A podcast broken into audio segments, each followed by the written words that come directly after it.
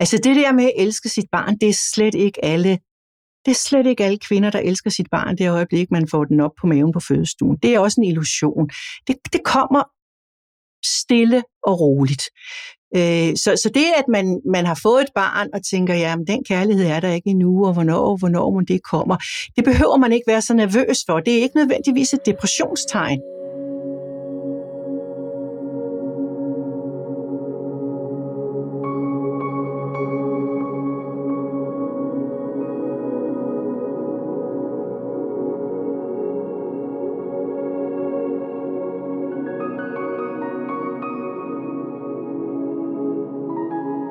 Velkommen til Smertefri Fødsels podcast. Det er podcasten, hvor vi taler om alle de ting, der sker før, under og efter fødslen. Normalt så er det Anja Bay, Smertefri Fødsels grundlægger, som er vært. Men lige i dag, der er det mig, Johanne Myggen, som er taget til Vestjylland for at tale med Bente Nørgaard, som er jordmor, men i den grad har arbejdet meget med kvinder, som har haft svære fødsler og svære reaktioner bagefter. For vi vil nemlig rigtig gerne i den her udsendelse tale lidt om noget, som mange gravide og nybagte møder måske går og frygter lidt, nemlig fødselsdepressioner. Og Bente, hvis jeg skulle lige sådan starte med at spørge, er det egentlig noget, den helt almindelige kvinde skal gå og frygte, at hun får en fødselsdepression? Nej, det er ikke noget, hun skal frygte, at hun får. Og det kommer også an på, hvordan vi definerer en fødselsdepression. Øh, for man kan sige, der kommer altid nogle reaktioner på at føde, på at få et barn, især sit første barn. Men en decideret fødselsdepression, det skal man ikke være bange for at få. Og man kan også sige, hvis man får det, så er der noget at gøre. Altså det er ikke sådan, at så, så er man så er man fanget i det forever. Og nogle af de tegn, man skal bare være opmærksom på nogle af de tegn, der er, og det skal man både som, som kvinde, men også som mand, og som pårørende, og som bedsteforældre, og øh, virkelig være opmærksom på, at det hele ikke bare er så lykkeligt, som man forestiller sig. Så egentlig skal man ikke være bange for det, men jeg synes, det er en god idé at vide noget om det. Så det, der er forskel på det. Jeg synes ikke, man bare skal skubbe det hen og tænke, det er slet ikke noget, jeg får, og øh, det, det har jo været normalt at føde, og det kan jeg også, og det at blive mor, det er ukompliceret. Jeg tror ikke, man skal have den tilgang til det, men man behøver ikke være bange for det. Nej, og det er jo faktisk også derfor, vi laver den her podcast. Ja. Det er ja. jo for at give noget viden Ja. Sådan så man både kan være opmærksom på det, og så man kan være beroliget over, at det måske ja. ikke er det, man har. Men Bente, hvis vi lige sådan starter med, hvad, hvad vil du sige var definitionen på en fødselsdepression? Mm. Ja, altså der er, der er selvfølgelig sådan en helt medicinsk definition, som sådan set ikke er så forfærdeligt interessant. Det man skal tænke på, det er, at der er et helt spektrum af reaktioner på at få sit barn og på at føde. Og det går lige fra at være urolig og ked af det og skuffet og grædende, som rigtig mange kvinder er, til at det bliver øh, en, en tilstand, der fylder mere og mere i løbet af, af, af ens dagligdag eller i løbet af ens døgn. Og for så det sidst, hvis det er sådan en rigtig manifest depression, så er det modløshed, øh, jeg plejer at sige, sådan helt død i det, ikke have gnist i øjnene, øh, tanker om lavt, lavt selvværd, synes ikke, man dur til noget, frygt for at gøre barnet øh, ondt, og man synes, at øh, barnet vil have det bedre uden en selv, og selvmordstanker. Det er sådan helt ude i den, i den grove afdeling, men der er rigtig, rigtig mange nuancer. Og der er ikke et skridt hvor man lige går fra, at man har det dårligt og skidt, og så går man direkte ind i en øh, depression. Der er ikke lige et bestemt punkt. Så derfor så er det vigtigt at være opmærksom på ens følelsesmæssige tilstand. Det er almindeligt at være ked af det. Det er almindeligt at græde. Det er almindeligt at tænke, hold da op, er jeg virkelig bare bundet til det her barn resten af mit liv. Det er ikke tegn på fødselsdepression. Når, når, når det, der også er meget kendetegnet ved fødselsdepression, det er, at man faktisk prøver at skjule det lidt. Mm. Øhm, for nogle år siden, der holdt jeg fødselsforberedelse, privat fødselsforberedelse, og der havde jeg en aften, hvor det bare var mændene, der kom. Altså Kvinderne var kommet nogle gange for sig selv, og så en aften, hvor bare mændene kom. Og noget af det, jeg ville fortælle mændene, det var, hvad de skulle lægge mærke til hos deres kvinde. Det var ikke, at hun var ked af det, eller at hun blev følelsesmæssigt ubalanceret, eller at hun kunne skælde ud, eller være vred. Eller... Det, det var ikke det, de skulle være nervøse for. De skulle være nervøse for modløsheden når gnisten forsvandt i hendes øjne, og når hun blev tavs og indesluttet, og når det udadtil skulle se bedre ud, end det var. Altså når det, det var meget vigtigt, at tøjet skulle ligge rigtigt, eller det var meget vigtigt, at barnet skulle have det på en bestemt måde, men at selve samværet, selve gnisten med barnet, ikke var det vigtigste. Hvorfor er det sådan et, et tegn? Det er et tegn, fordi man er, man er flov over ikke at være en glad mor. Man vil være en lykkelig mor, man vil lykkes som mor, og man vil være glad for sit barn hele tiden.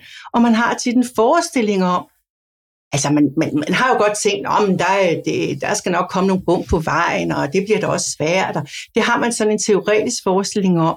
Men det der med at blive så træt, og blive så opgivende, og blive så ked af det, øh, og synes man slet ikke dur til det, det er ikke noget, man skilter med. Det, det er noget, man prøver at skjule, og man prøver at skjule det for sig selv, fordi man synes, det er et nederlag, og man prøver at skjule det for sin mand, og man prøver at skjule for omgivelserne. Sundhedsplejersken bliver også snydt af det her, fordi tingene ser pæne ud, og barnet har tøj på, og de rigtige vitaminer og de rigtige ord. Men gnisten i øjnene og kontakten mellem mor og barn er ikke optimal, fordi kvinden ligesom er død indeni men som nybagt mor slet ikke har den glæde. Det er det, det er det, der er det allervigtigste punkt, hvis vi ikke skal snakke sådan diagnose og medicin. Så er det simpelthen det vigtigste, at man, at man, kan, at man, at man tør stå ved, at det er hårdt. Hold kæft, hvor er jeg træt af den her unge, og nu skal jeg altså have noget hjælp, og nej, nu gider jeg ikke amme mere. Altså, at man står, tør stå ved, som det er, lige så kompliceret og mangefacetteret det er at være mor og kvinde, at man tør ved det, men og ikke lever op til det her helt bestemte billede, fordi det falder kvinder i. Og det er et af tegnene ved fødselsdepression, det er, at man er flov over det, og man er længe om at bede om hjælp. Så hvis man er meget optaget af at være perfekt, så skal man faktisk passe lidt på. Så skal man passe lidt på. Det ved vi godt, at det er, hvis der er for stor forskel mellem idealerne, ønskerne, forestillingerne om, hvordan det er at blive mor, og hvordan det er at have et barn, og så den virkelighed. Altså jo større, det, jo større den afstand er mellem den reelle virkelighed og så forestillingerne, det er, den, det er det space, at fødselsdepression kan lejre sig. Mm. Der er også nogen, som har kæmpe store forestillinger, og så bliver virkeligheden anden, men som formår at justere og tænke, hold da op, jeg troede godt nok, det var sjovere, eller jeg troede, det var hårdere, eller noget. Men man får justeret det. Det kommer an på, hvilke personlighed man også har. Men hvis man ikke kan justere det, og tager det som en personlig øh, fejltagelse, en pers- altså at man er skyld i, at virkeligheden ikke lever op til de forestillinger, det er faktisk noget af det, der kan give en fødselsdepression. Og nu får jeg sådan lyst til sådan at lige at, at prøve at få dig til at skitsere altså fødselsdepressionen, sådan forløb. Altså hvad, hvad kan der ske? Fordi det er jo sådan noget, som man faktisk har set på frygtelige film, og altså sådan, altså, jeg har billeder, især tror jeg faktisk fra den oceanske filmskaber Nils Malmros, hvis kone jo faktisk endte med, og han har lavet en film om det, øh, at myrde sit barn ja. i en psykose. Ikke? Jo. Men, men jeg tænker, så meget, så langt kommer Nej, folk og det, og det er slet ikke det, vi snakker om her. Vi snakker ikke om psykose. Der er meget, meget få kvinder i Danmark, som får en fødselspsykose. Og det, der er kendetegn... Jeg har set den film, og den er både fremragende og redselsfuld. Men det, der sker ved en fødselspsykose, det er, at man andre, forandrer helt personlighed. Altså, der er måske, jeg tror, jeg, jeg tror, vi plejer at sige, at der er to eller tre om året, som får det, og det er næsten, eller det er kvinder, som er psykisk dårlige i forvejen. Altså forskellen mellem en fødselsreaktion og så den glidende overgang til, hvornår det er en let depression og en svær depression, det er altså nogle, nogle, nogle besværlige trin at definere. Og der er jo også forskel på, hvornår man som kvinde øh, begynder at tænke på, at man ikke er lige så glad, som man det kommer an på, hvor stor er ens rummelighed for ens egen humørsvingning også. Der er mange, mange timer med et nyfødt barn. Der er 24 timer. Øh, og så man kan godt være glad om eftermiddagen og gå en tur og synes, det er dejligt, og så er der en skrigetur om aftenen, og så svinger det, og så får man ikke sovet. Så der er mange timer, så hvis man hele tiden går og definerer, er jeg glad nu, er jeg træt nu, er det her en depression, så bliver det rigtig besværligt. Så det er mere sådan en, en grundlæggende sindstilstand, tilstand, man skal kigge efter. Ja, var, det, var det svar på det? Ja, det ja, synes jeg var et rigtig godt svar. Og jeg synes også, det er vigtigt faktisk, at du siger, at kun to-tre om året får en decideret psykose. Ja, det er, det, det er slet ikke dem, vi er bange for. Man må, altså det, det, er ikke, det er ikke det, der martrer kvinder i dag. Det er fødselsdepression, det er tristheden, det er det bliver overmandet af, hvor besværligt det er, og jamen så skønt er det bare ikke altid at blive mor. Og jeg tænker, der er også, der er selvfølgelig både ens egen forestilling om det, ens egen ønske, øh, dybfyldt ønske. Når man ønsker at få et barn, så ønsker man jo at få en, en familie og en, glæde og alt det dejlige ved at få barn, og man ved godt, det andet følger med. Men hvis nu det andet, som er tristhed, når man føler sig fanget, og man ikke får sovet, og man ikke synes, man lever op til egne forestillinger, og man heller ikke lige altid kan mærke den kærlighed til barnet, så bliver det jo en anden, et helt andet billede, end det man havde forestillet sig. Og det er der forskel på, hvordan man kan rumme, at man ikke er den mor, man troede, man ville blive. Ikke? Så, så, så hvor fleksibel er man i sit sind til at omstille sig og kunne rumme, at man jeg er en mor, der nogle gange er træt af sine børn, og jeg er en mor, der nogle gange øh, øh, fortryder, at jeg har fået børn. Altså alle de her negative tanker, og alle de her måske lidt forbudte tanker, det er, det er vigtigt, at man tør snakke om den, og man tør lufte dem, og så bare vide det øjeblik, man har gjort det, så så, ja, man mener det, når man siger det, men så forandrer det sig igen. Følelser forandrer sig hele tiden. Jeg får lyst til at spørge, fordi nu er du jo øh, en dame med en langvarig erfaring, ikke? Hvor længe ja. har du egentlig været jordmor, Bente? Uh, jeg blev jordmor i 87. Okay. Så jeg tænker sådan, er det her et stigende problem? Eller har det altid bare været rigtig svært at blive mor? Uh, jeg tror, jeg tror altid, det har været svært at være mor. Fordi der altid er så mange samfundsmæssige idéer om, hvad den rigtige mor er. Og at kvinder på et hvert givet tidspunkt jo egentlig prøver at leve op til dem. Også fordi vi selv som kvinder er en del af det billede, så det er jo meget kompliceret. Men jeg tror, der er måske nogle nye facetter, der gør det mere besværligt at være kvinde i dag, eller mor.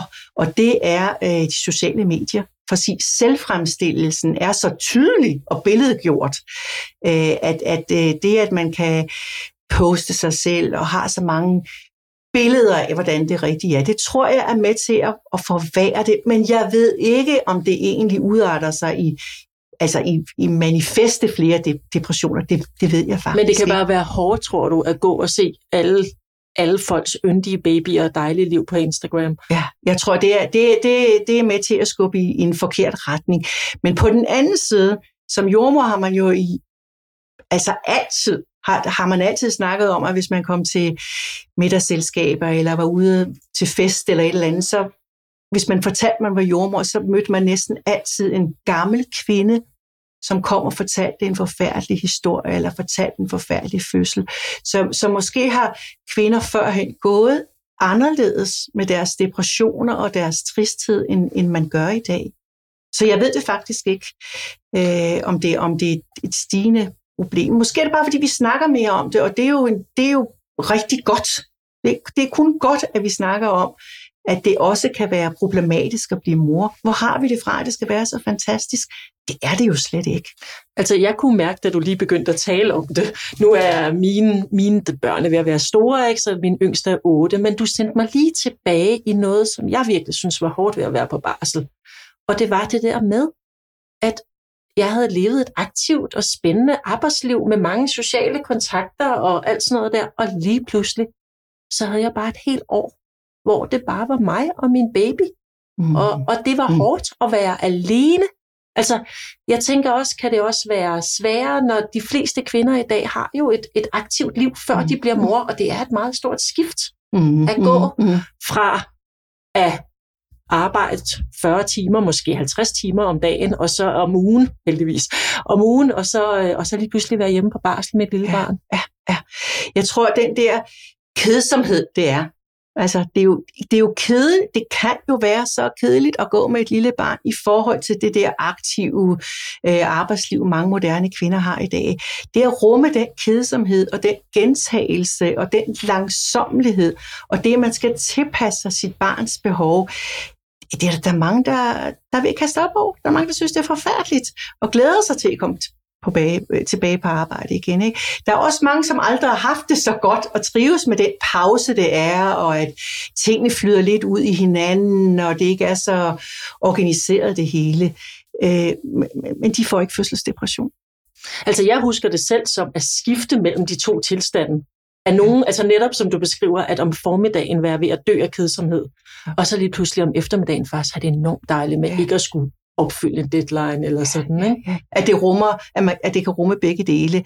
Og det er jo, jeg, det er jo et, sundhedstegn, det der med at sige, hold op, hvor er det kedeligt, og formiddagen, de sniger sig afsted, og snegler sig afsted, og der sker ikke noget, og det bare er det samme igen og igen. Og så om eftermiddagen tænkte jeg, jamen, der er også, man ligesom nuller sig ind i det, og ligesom kommer også i, i, i takt sammen med sit barn. Altså, for det, det er jo den anden del af det her, det er, at på det tidspunkt, hvor det måske kan være allerhårdest for en kvinde, for en nybagt mor, og, og, og, og skulle tilpasse sig barnet, der er det det allervigtigste for selve barnets udvikling, det er at blive mødt af en mors øjne og spejling og hele regulering af barnets nervesystem. Det er jo forældrene, der gør det, og det er forældrene, de, de er helt afgørende.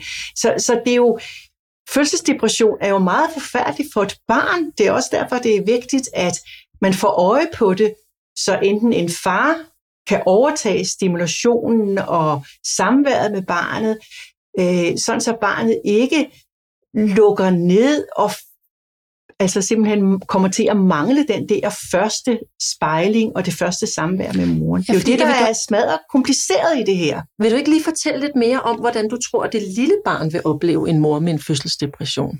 Og det er jo svært at, at, at fortælle om, fordi vi vil jo heller ikke give nogen af vores lyttere skyldfølelse.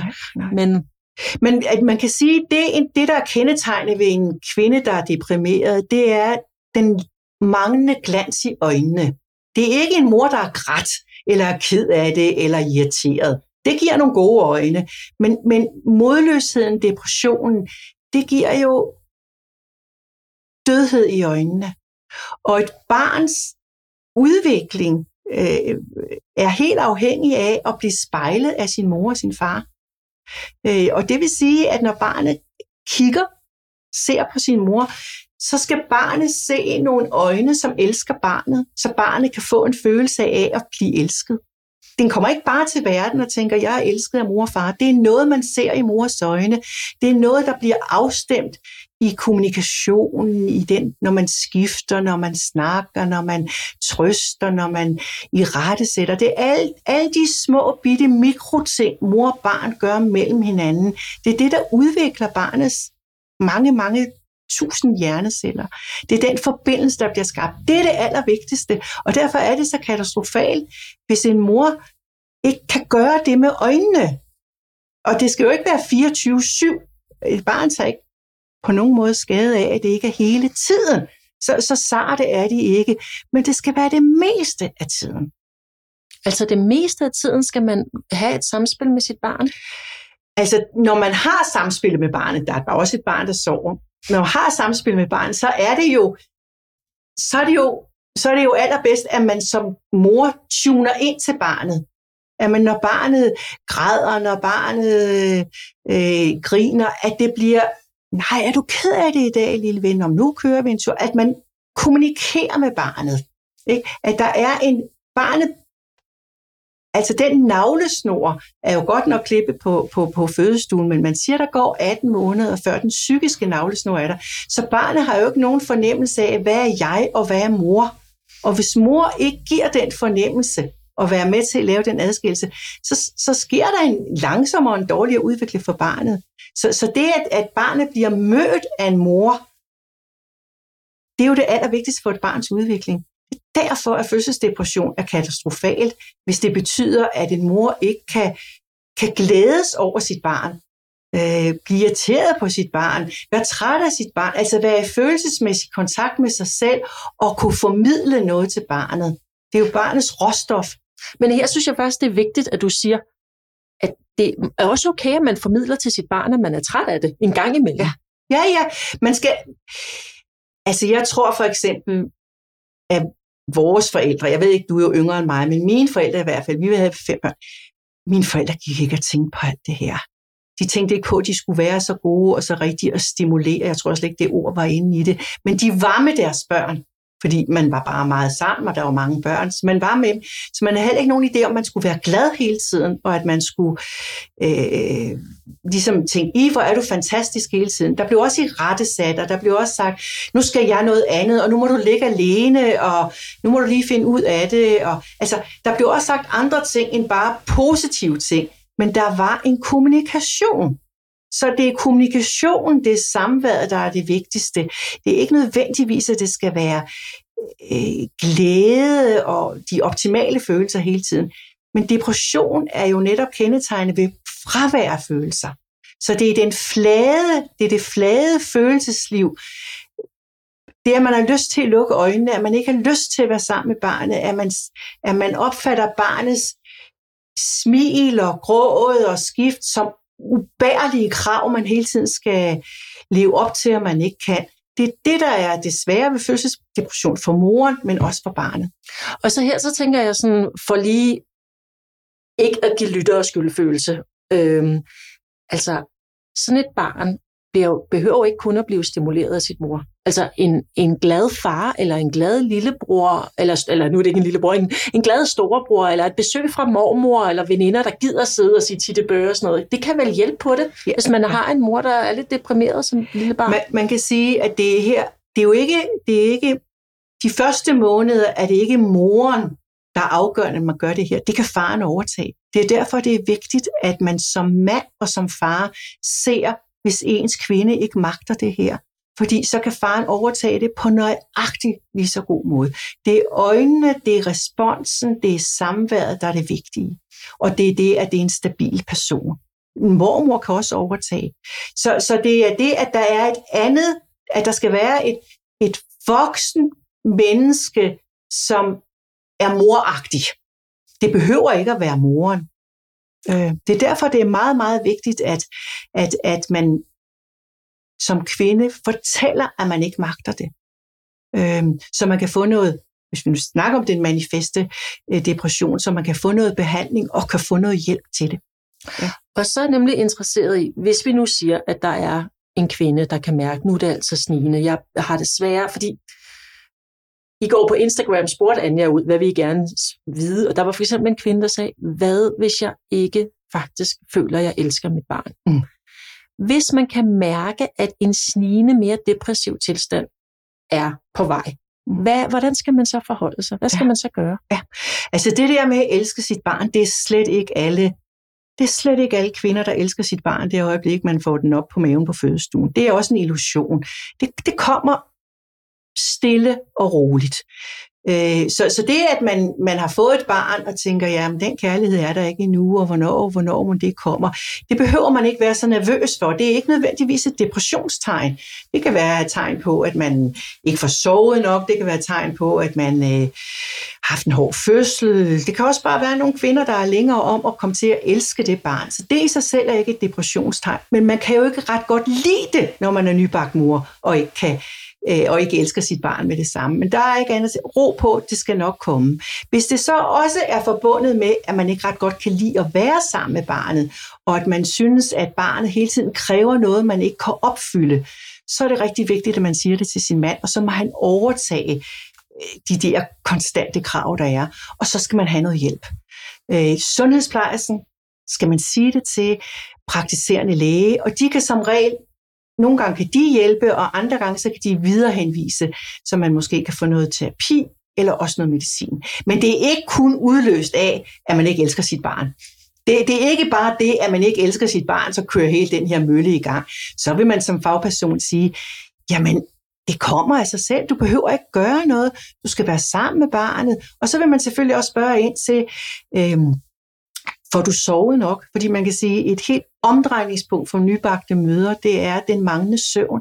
Og der er meget stor forskel på, hvordan man reagerer på, på, på, på søvnmangel. Søvnmangel og depression. Nogle gange så kan man godt blive deprimeret, fordi man ikke får sovet nok. Og så må den far eller en mor eller en søster, eller hvem der nu kan hjælpe, tage barnet, og så må man få sovet, og så må man, og jeg ved slet ikke, om jeg bliver skudt af Ammeforeningen nu, så må man give en flaske. Øh, fordi det allervigtigste er egentlig, at man kan være mor, og at man også får sovet. Hvis man nu kan mærke, at det er søvnen, den manglende søvn, der vil gøre en helt ved siden af sig selv. Nu ved jeg, at du jo faktisk nogle gange har øh, kvinder, der har en fødselsdepression i terapi hos ja, dig. Ja. Hvordan, altså jeg, jeg bliver lidt nysgerrig, hvordan, hvordan håndterer, hvad, hvad, hvad er sådan et terapeutisk forløb? Hvad er det for nogle emner, de kredser om, og hvad gør du? Jamen først, øh, så vil jeg så vil jeg høre om fødslen. Fordi man kan sige, at det hedder fødselsdepression. Og det er jo sådan set ikke nødvendigvis selve fødslen, der udløser det. Hvis det var det, så skulle en mand jo ikke kunne få fødselsdepression, og det kan han faktisk også godt. Der er jo så mange mænd som kvinder, der får fødselsdepression. Så, så der er jo en del mænd, der også får det. Så, så først så hører jeg omkring fødslen. Nej, jeg plejer faktisk at gå helt tilbage til graviditeten, for at høre, hvordan det var at være gravid. Fordi vi overser også nogle gange det, der hedder en graviditetsdepression. Hvis vi fik lidt mere øje på dem, fordi det følger nogle gange ind, bagefter, øh, ind efter barnet er født, øh, så kunne vi måske tage noget i opløbet som fagperson. Øh, så jeg hører, hvordan var graviditeten? Så hvis graviditeten bare har været fin og flot, og man var godt tilpas, og der ikke var nogen store problemer, så hopper jeg bare over den.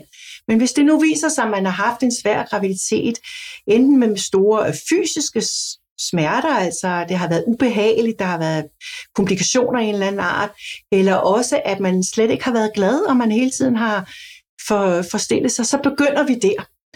Øh, de fleste, som kommer hos mig, der har det faktisk ikke været graviditeten. Der er det ofte fødslen, som har været på, på en voldsommere måde, på en anden måde, eller der er sket noget under fødslen, som ikke er blevet forstået, eller som er blevet klarlagt rigtigt. Så vi tager først og fremmest hul på at forklare fødslen. Jeg sad i mange år og snakkede fødsler igennem med kvinder, og noget af det, der kan give en dårlig start på et mor-barn-forhold, det er, hvis man under fødslen har haft tanker øh, og forestillinger, øh, som man aldrig får sagt. For eksempel kan man have så ondt, at man tænker, bare jeg overlever, så skidt med mit barn. Det er en helt almindelig tanke, når man er ved at tro, man skal dø af alle de her smerter. Hvis man, hvis man får skyldfølelse over den tanke, så kan det simpelthen påvirke forholdet ind i, altså i den første tid med barnet. Så det at, at få snakket om fødslen og få, øh, Øh, få, få, få gennemgået den på, på kvindens præmisser og få hørt om smerterne og hvordan hun har oplevet det, det er omdrejningspunktet for de fleste, der kommer hos mig. Når vi så har fået styr på det, hvis man nu har haft en god fødsel og, og, og egentlig synes, det var, det var ikke det var ikke fødslen, der var svært. Jeg kunne sagtens være gravid, og jeg kunne sagtens føde fem børn. Det er jo det, få barnet. Det kan jeg nogle gange godt høre kvinder sige. Så går vi i gang med forestillingerne. Hvordan forestiller du det var at være mor? Hvordan, øh, så man får et, et billede, for udpenslede forestillinger, og så den virkelighed. Nærmest fordi hun selv skal forstå, men jeg skal også forstå, hvor, hvor langt er den, hvor langt er den øh, vej øh, fra forestillingen til, til, til, til virkeligheden. Og så nogle gange, så er der nogle forestillinger, skal, som skal revideres og sige, jamen de forestillinger, du har haft, ærligt, de har altså også været helt hen i vejret. Hvad, hvad er det for nogle forestillinger? At man skal være glad hele tiden, at man skal elske sit barn hele tiden, at det, ja, Instagram, happiness, øh, øh, leve op til det, altså nogle, nogle urealistiske forestillinger. Øh, dem bliver man nødt til at gå op med, og så forholde sig til den virkelighed, og få, så måske også få øje på, måske er der nogle ting, der går bedre, end man egentlig havde regnet med. Måske var der en eftermiddag, der var dejlig, men der var ikke en hel dag det er sikkert, det nogensinde bliver sådan, at du får en hel dag, hvor det er så skønt at være mor. Før måske børnene bliver lidt større. Så vi tager fat på, på forestillingerne. Øh, og så tager vi også fat på, hvordan var eget forhold til mor? Fordi det er jo noget af det, vi godt ved øh, er en stor øh, risiko for at få fødselsdepression. Det er, hvis man tidligere har haft depression, eller hvis man har et uafklaret forhold til sin mor. Øh, uafklaret forstået på den måde, at man synes, man har haft en dårlig barndom, at man ikke er blevet spejlet, at man har haft et, øh, følt sig ensom som barn, øh, at man øh, måske har haft psykisk syge forældre. At, altså at det, at ens barndom har været præget af, øh, af besvær og problemer, det ved vi disponerer til besvær med at blive mor. Fordi man, ja. Hvor, hvorfor er den sammenhæng så tydelig? Fordi man kan sige, et barn, et lille barn, øh, kræver dig 100 procent. Der er så mange krav for et lille barn. Et lille barn er hjælpeløst. Øh, og den, hvis den ens eget hjælpeløshed ikke er blevet mødt, da man selv var barn, så lige pludselig bliver man indhentet af egne barnlige behov, og så bliver det bare så besværligt at være mor egne barnlige behov, det skal lige prøve Altså egne, ur, ikke barnlige på den måde, men altså egne uopfyldte behov. Altså øh, hvis man for eksempel selv har haft en mor, øh, der havde en fødselsdepression, så har man lært at klare sig selv rigtig meget, så har man lært at være meget selvstændig, så har man lært, at jeg behøver ikke, jeg behøver ikke hjælp til noget, jeg kan klare alting selv.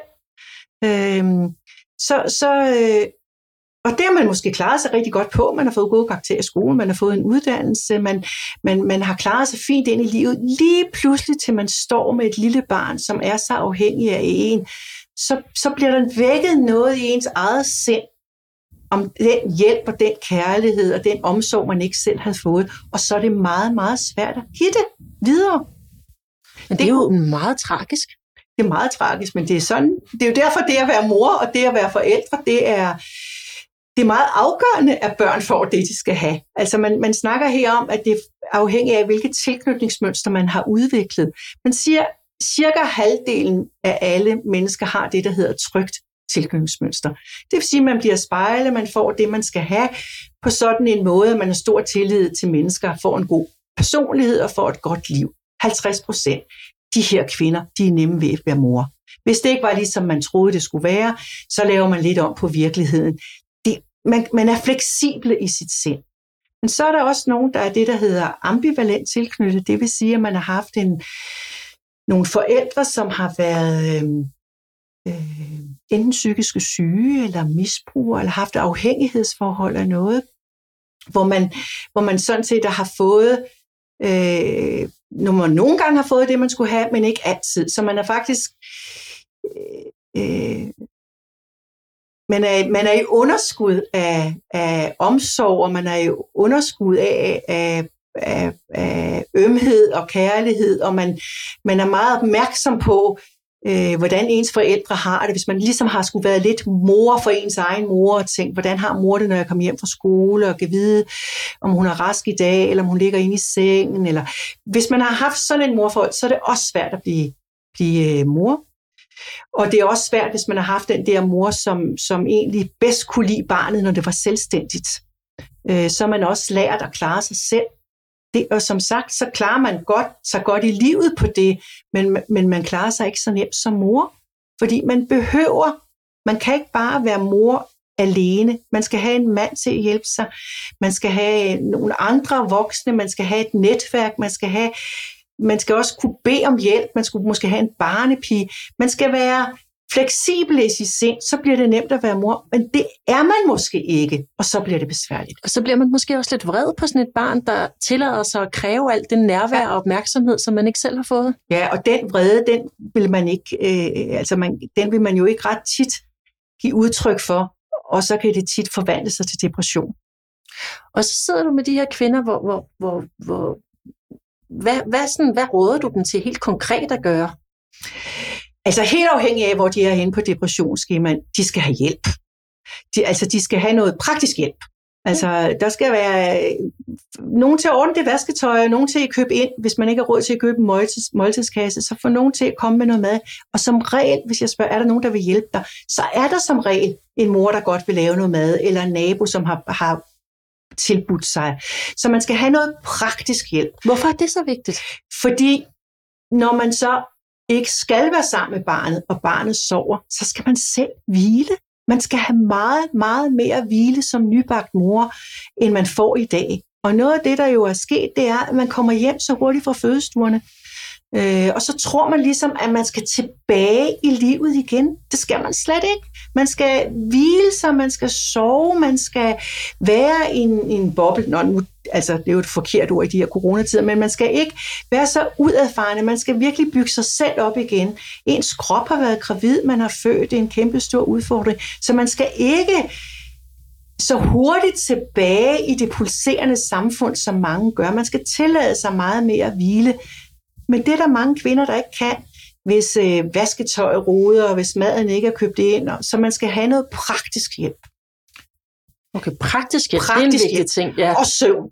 Og søvn. Det er de to vigtigste, det er at få sovet, og så praktisk hjælp. Og hvis man ikke kan sove, øh, så skal man jo, fordi man måske har uro, angst, tanker, øh, bange for, at, kan jeg høre barnet, øh, og hele tiden være øh, på, på dupperne, og slet ikke kan finde hvile i sig selv, så må manden overtage det, sådan så man kommer i den anden ende af huset, øh, og så få sovet. Man kan også bare få sovet. Ikke bare, men man kan også få sovemedicin.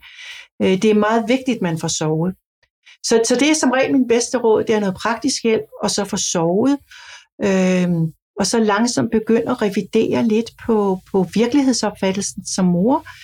Øh, få kigget på, det hjælper jeg også terapeutisk, få kigget på de øh, barndomsoplevelser, man selv har, hvordan man selv oplevede det at være barn, og man har jo tit tænkt, sådan vil jeg ikke være. Jeg vil være en anden slags mor, og så kan man mærke, det kan man alligevel ikke være. Altså få kigget på de strukturer, det er også noget af det, vi snakker om. Og så arbejder jeg også kropsligt. Altså, så får kvinderne massage. Øhm, og det er jo en måde at hvile sig på, komme ned i kroppen på, blive lidt langsommere, øh, prøve at, at, at ja, bare få et break. Det hjælper massagen også på. Så, så det er både en, altså en gennemgang af fødslen, nogle rent praktiske råd, terapeutisk arbejde i forhold til, til ens øh, egen barndom, og så noget kropsligt, massage, velvære, klang. Det er det, jeg laver med. Jeg kan ikke lade være med at tænke, du talte der om, at barnet er fuldstændig afhængig af sin mor, og derfor er det farligt, når, når, når moren bliver helt død i øjnene. Ja. Men det lyder i virkeligheden som om, at det kvinderne i højere grad skal lære, det er at give omsorg til sig selv. Ja, og det er jo, det, det er jo også, det er jo også rigtigt. Der er bare det i det, at barn kan ikke vente et halvt år.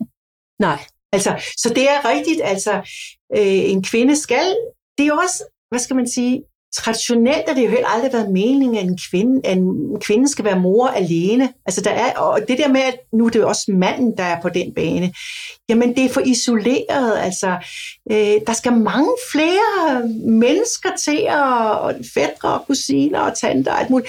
Det, der var jo været store familier, som, hvor, det har været, hvor det har været nemmere, hvor moren ikke har været så ensom i at skulle tilvejebringe alle de her følelser og praktisk omsorg. Så, så, så det at få, få noget, nogle flere mennesker ind i sit liv, og selvom det øh, så bare er på nogle få enkelte praktiske områder, så det, kan det være en, en, en gevaldig hjælp. Men det er helt afgørende, at kvinden kan hvile sig.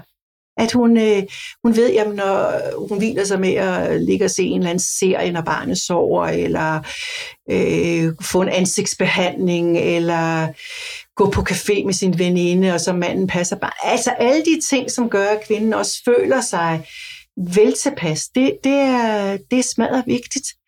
Øh, men det, der er jo det afgørende, det er, at det sker jo hele tiden sideløbende med, at der er et barn, som har enormt stort behov. Så det er jo den afbalancering, der er sindssygt vigtig og svær. Rigtig svær for mange kvinder. Nu er der jo mange, der lytter vores podcast, som faktisk går og er gravide. Ja. Og jeg tænker sådan, at noget, du måske i virkeligheden lidt indirekte råder dem til, det er at få bygget lidt det netværk op, før at barnet kommer. Mm. At få lavet nogle aftaler om, at om rengøringshjælp, om få snakket med sin mand om, at man faktisk har rigtig meget behov for støtte. At man ligesom får snakket de her ting igennem, så man ikke lige pludselig finder sig selv i barselsland, og der er man bare rigtig ja. ensomt og udmattet. Ja. ja. Det er en smadret god idé. Det er en smadret god idé at, at, at få kigget meget praktisk på det, Øh, altså både med madlavning og altså alt det, der er i en, en, en husholdning, og måske også tænke, hvis nu jeg får brug for det, hvem vil så være en barnepige, der kan komme og gå øh, en time hver eftermiddag eller søndag, hvornår det nu er. Har jeg nogen, jeg kunne have det? Det, der er, er det besværlige, det er, at dem, der måske har mest brug for den her eftertanke og planlægning ind i efterforløbet, det er ofte kvinder, som slet ikke kan forestille sig, at de får brug for hjælp. Ja. Så, så det er ligesom humlen i det, fordi dem, der tænker, jamen jeg skal have noget hjælp, og så har jeg da min søster, der kan komme, og jeg har også min børn, bare alt det, det skal nok gå, fordi så finder man på, at man trænger til noget hjælp. Men de kvinder, som slet ikke er vant til at række ud, og som synes, det er en falit erklæring, og som skal bevise, at de kan alt det her selv. Jeg synes, det er en rigtig god idé at, at tænke på det og snakke om det i graviditeten. Men min erfaring er, at dem, der har mest brug for det, er det meget svært at planlægge sig ud af det i graviditeten. Det betyder ikke, at man ikke skal forsøge. Jeg synes lige her til sidst, at det også er vigtigt at sige, altså når man så kommer ud af en fødselsdepression, altså kan man blive en god og stærk og fin mor alligevel, selvom man har haft sådan en opgave? Kan man måske endda blive en bedre mor? Hvordan, hvordan påvirker det fremover? Altså, når man er ude af en fødselsdepression, så er der jo, altså man, man, man siger, der, der går jo, det, den rigtige, hvad skal man sige, manifeste fødselsdepression kommer inden for de første fire uger, og så siger man, der går som regel et halvt år. Men jo tidligere man finder ud af det, og jo mere korrekt behandling man får, der er jo også nogen, der kommer i medicinsk behandling. Her hos os, der har vi noget, der hedder mobilteamet i Herning. Det vil sige, at, at man får øh, fagpersoner hjem i hjemmet, og som kommer med både praktiske råd, og måske er der også medicin, og der er terapeutisk intervention. Så der er en, en, en hjælp i hjemmet. Det er praktiserende læge og sundhedsplejerske, der kan henvise til det. Så jo tidligere man kommer i gang med at få øh, behandling, jo hurtigere går det. Og når man er igennem det, så det er jo ikke sådan, at man ikke øh, så har man jo lært rigtig meget om sig selv. Man har lært at tage vare på sig selv. Man har lært, hvad er det, der, der, der trigger en? Hvad er det, der er besværligt ved det her? Og så er man selvfølgelig en lige så øh, god og kompetent og dejlig mor som alle mulige andre. Det er ikke noget, der hænger ved øh, resten af, af ens, ens liv. Som regel er det øh, også ved første, første fødsel af kvinder fra fødselsdepression. Og når man så har været komme igennem et godt behandlingsforløb, så er man så meget klogere anden gang. Jeg hører tit nogle kvinder, der siger, denne gang, der vil jeg slet ikke kæmpe som en armning. Der vil jeg slet ikke, jeg kom alt for langt ud, samtidig med, at jeg havde det så dårligt. Min mand og jeg har besluttet, sådan og sådan vil vi gøre denne gang. Eller, eller de kan finde på at sige, jamen næste gang, jamen jeg vil, jeg vil have meget mere hjælp, eller øh, ja, altså man har også fået lavet om på sine forestillinger. Så det er første gang, man skal have sit barn. Det, det, det er sådan set, hvad skal man sige, overgangen fra, fra ikke mor til mor, det er faktisk den, der er allermest besværlig, fordi når man er mor til et barn, så næste gang, så bliver man jo bare mor til et barn til. Det er ikke det, der er den store forskel. Den store forskel er fra det at være den frie, selvstændige øh, kvinde, øh, og så lige pludselig være den her bundne kvinde i forhold til et barn, med nogle følelser, man slet ikke havde forudsagt, at man skulle kunne få på den måde. Så man skal ikke gå, hvis man har haft en fødselsdepression, eller har haft snærten af det, så skal man ikke gå og være bange for, at så bliver det bare endnu værre ved barn nummer to. Nej, det skal man ikke. Det skal man ikke. Men, men, men man er jo meget klogere, når man skal have anden barn, så man er også meget mere realistisk i forventningerne. Øh, så, så øh, det er første gang, der er, er, er rigtig er rigtig hård for, for mange kvinder. Man kan også sige, der er jo det helt fantastisk ved fødsel, en fødsel kan jo være, altså hvis man får øje på det i graviditeten, at man er trist over at være gravid. Man vil gerne have barnet, men det er svært at være gravid, og man troede, det skulle være dejligt at være gravid, og man måske også tænker, jeg har haft depression før, øh, og bare jeg ikke er en, der får fødselsdepression. Så kan selve fødslen, altså hvis man får en god fødsel, selve fødslen kan jo være forvandlende, så der er jo ikke, der er jo ikke lighedstegn med at have en dårlig graviditet, og så får man en fødselsdepression, eller har haft en dårlig barndom, og så får man en fødselsdepression. Der er jo fødslen ind imellem, som faktisk kan være den forvandlende kraft, og det er jo det, der er så fantastisk ved selve fødslen. Det er også derfor, man elsker at være jordmor, det er at se, at der kan ske noget så fantastisk for kvinder på de her timer, de føder. Men desværre har den jo også den modsatte virkning, at, den, at, at fødslen kan have en destruktiv kraft og en ødelæggende kraft for kvindernes selvbillede og oplevelse af det at blive mor. Så derfor er fødslen central, selvom det ikke er selve fødslen, der udløser depressionen, så, så har den stadigvæk en stor indvirkning på, på, hvordan man oplever sig selv som mor. Men når du har været jordmor siden 87 og nu er privatpraktiserende og lyder som en, der elsker sit fag, så er det vel også, fordi du elsker at se den her transformation? Ja. Og se kvinder ja. blive stærkere? Ja, det, det, det, er, det er den. Øh, øh, og også, altså jeg elsker ikke at se kvinder med fødselsdepression, men jeg ved, de kommer ud af det, og at der, at, at der kan selvindsigten, måde at blive menneske på og blive mor på, stærkere er ved at komme, komme igennem det selv, men der er jo ikke nogen, der ønsker det. Bente, rigtig mange tak for, at jeg måtte komme her til Vestjylland og høre om øh, hele denne her vanvittige proces, som det er at blive mor.